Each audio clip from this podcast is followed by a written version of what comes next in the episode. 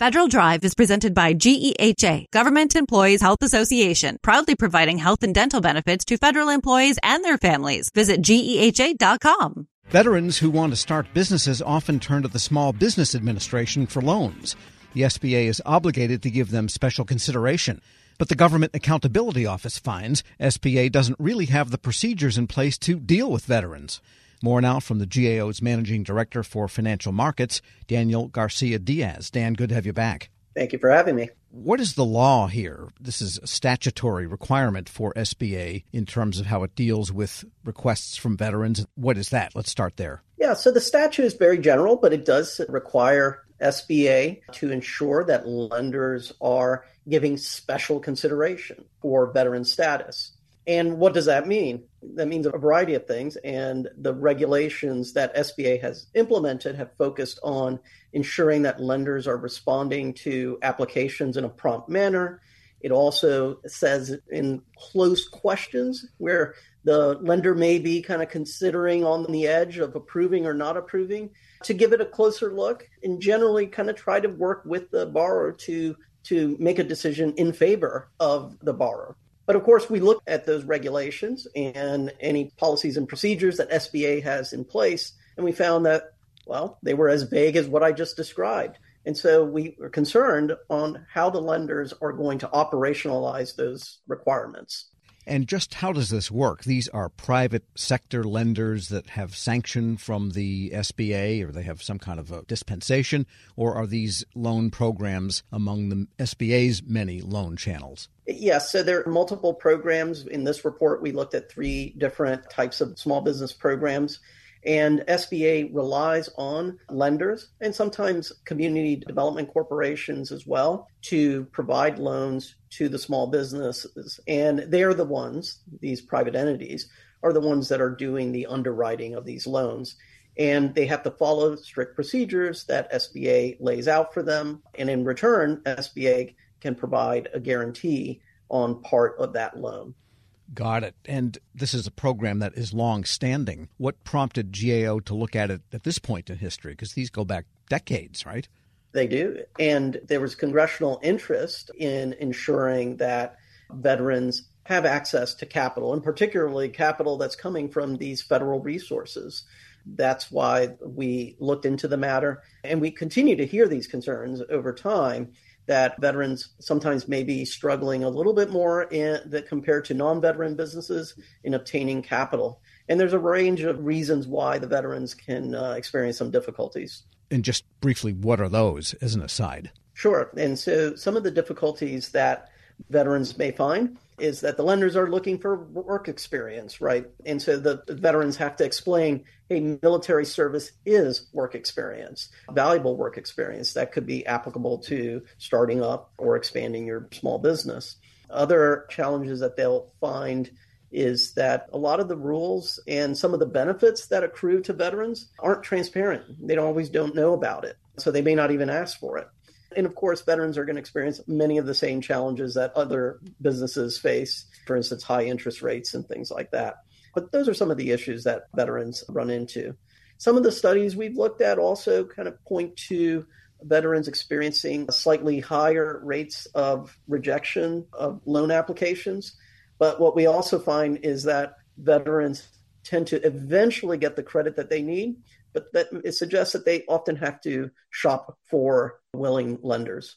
We're speaking with Daniel Garcia Diaz, Managing Director for Financial Markets and Community Investment at the Government Accountability Office. And so you're recommending that SBA sort of quantify or tighten up the language surrounding special consideration. That seems like a tough thing to do without ordering people to automatically approve every veteran application.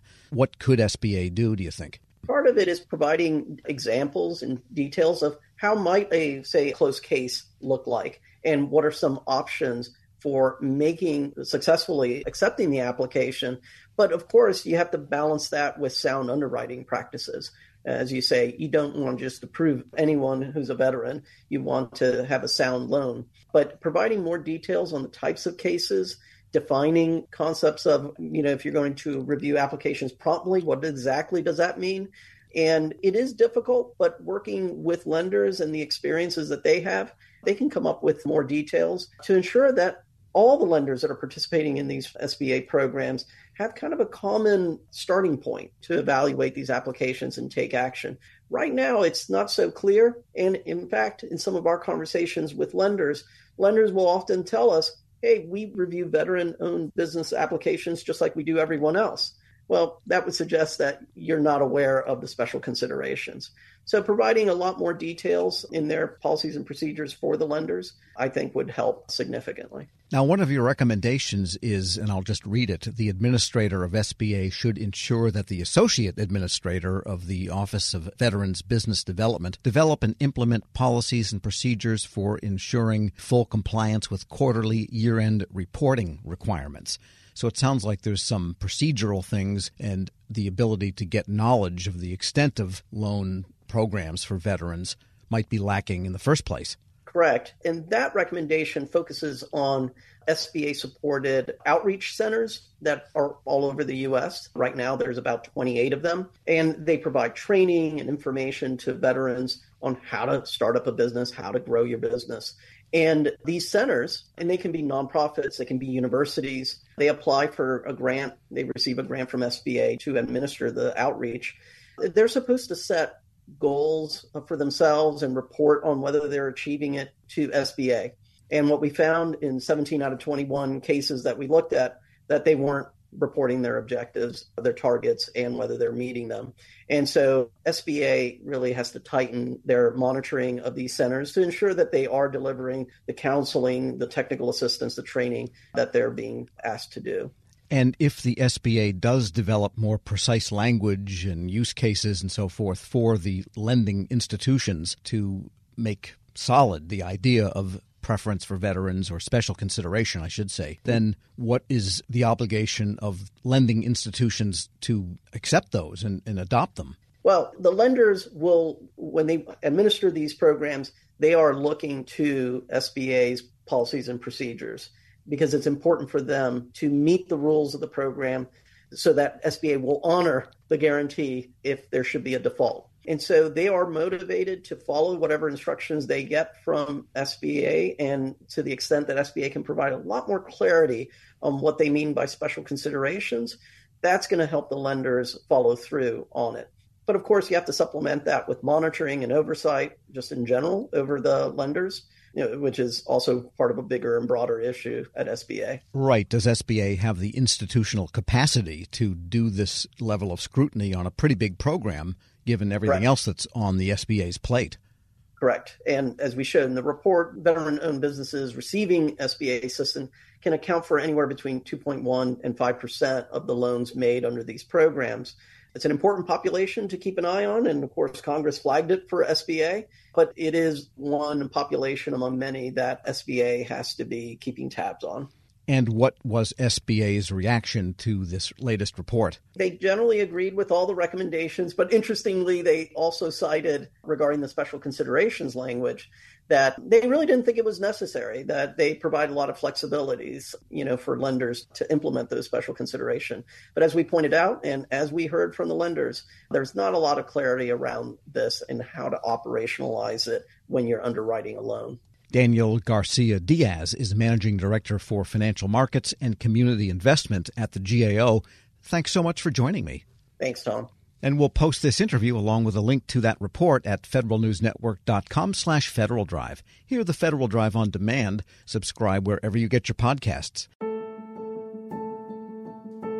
Leadership today, especially within the federal workforce, is being tested more than ever before. As the Cybersecurity and Infrastructure Security Agency's Chief People Officer, Elizabeth Kolmstetter sees a focus on people as absolutely crucial to her leadership style. Kolmstetter joined Shane Canfield, WEPA CEO, to reflect on her years of experience leading in the federal human capital space. Hello, and welcome to the Lessons in Leadership podcast. I'm your host, Shane Canfield, CEO of WEPA. Today I'm joined by Dr. Elizabeth Kolmstetter, Chief People Officer at the Cybersecurity and Infrastructure Security Agency.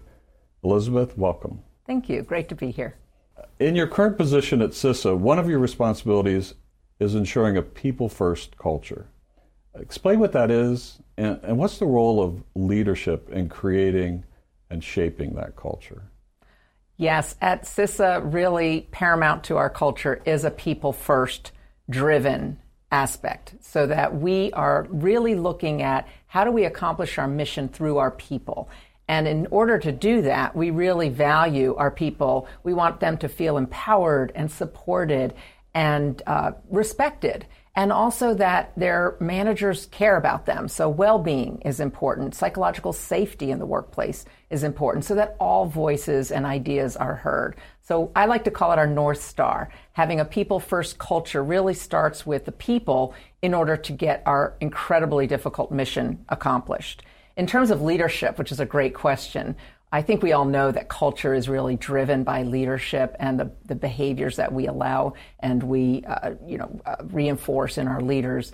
So we really work at making sure that our leaders are bringing out the best in their people every day. So again, that they feel they can bring their voice, especially an opinion that might not go along with the majority of a group, so that we get that diverse perspective. We get those different ideas and experiences and that's really where we find that it's important that leaders are purposefully bringing out their talent on their teams to enable our mission.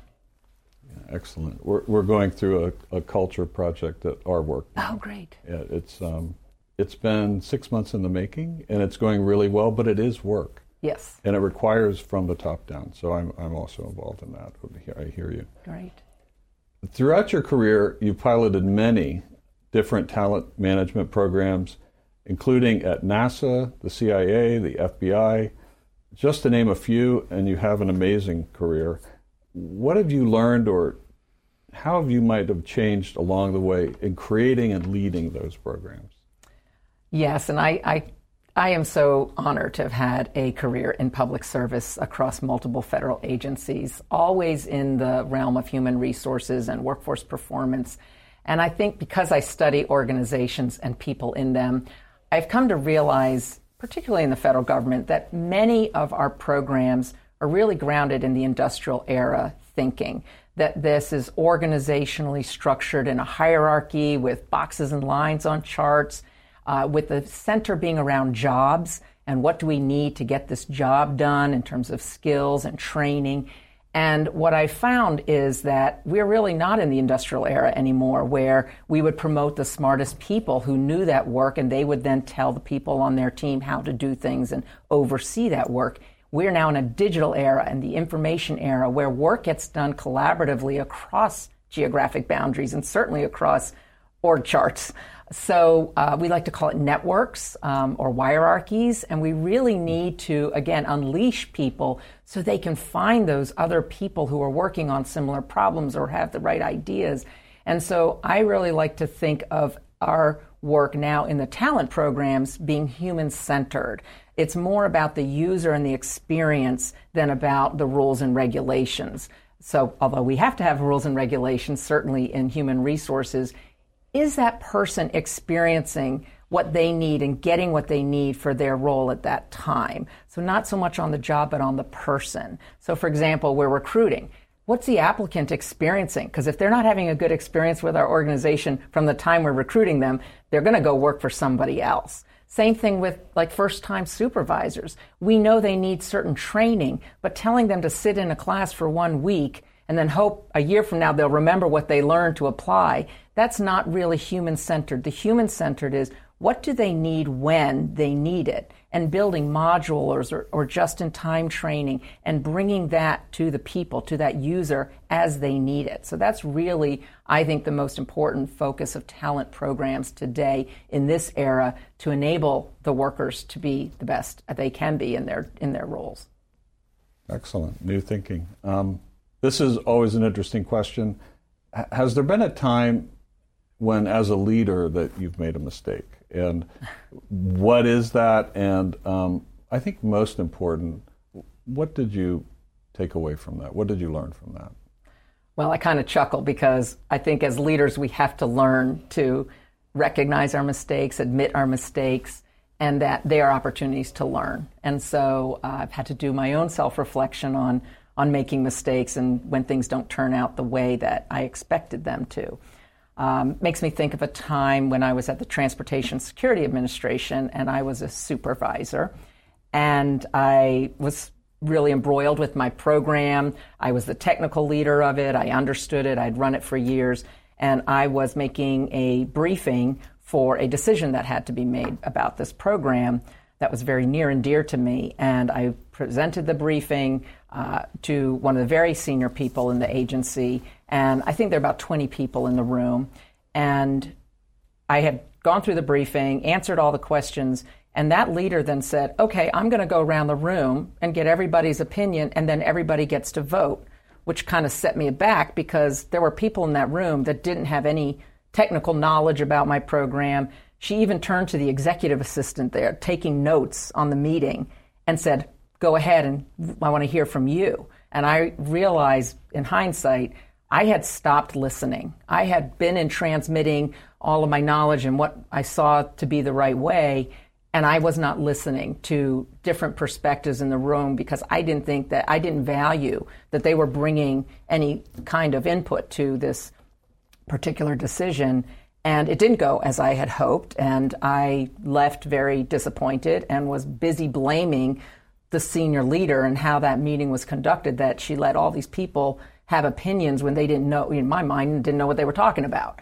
And so, um, in reflection on that, I realize, and now as I've moved into more senior leadership positions, I realize that was a mistake, that it actually is really important to listen, especially to people who have different perspectives or at a different point in the career, not just the people who know the program or the technical really well.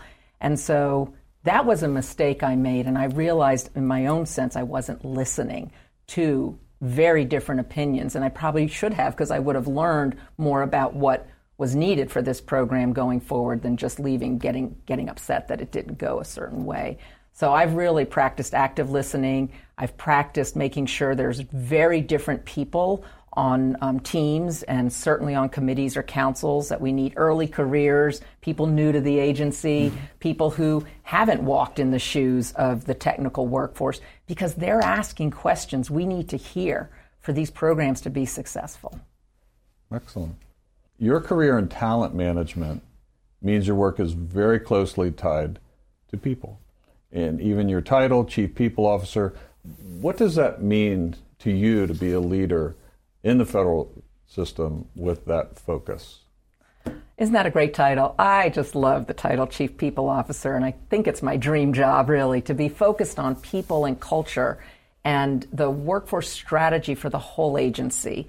And I'm just so excited to be at CISA at this point in time. We're only four years young as an agency, so we're really still creating who we're going to become as an agency and what is our culture and what kind of people and talent do we need to be sure we have to be successful.